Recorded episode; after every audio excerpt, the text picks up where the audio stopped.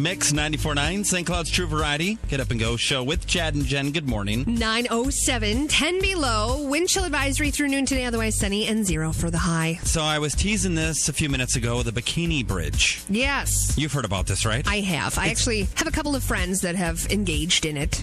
it's all over the place, all over Instagram, Twitter. If you use the hashtag Bikini Bridge, you'll see a lot of pics. It even has its own Facebook fan page, Oh, Jen. for the love of God.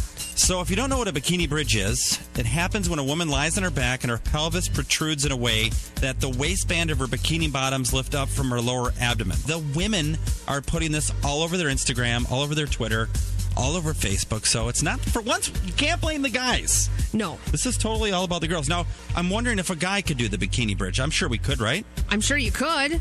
It probably wouldn't be as attractive. Nothing sexy about a guy doing that. Every news outlet from ABC to Fox to NBC, CNN, they've all got stories on this bikini bridge today. I think you should do it yourself. I don't know if anybody wants to see my waistline. I'll try it. Okay. Hopefully, they can get past my belly to see the bikini bridge You that I suck might it have. in.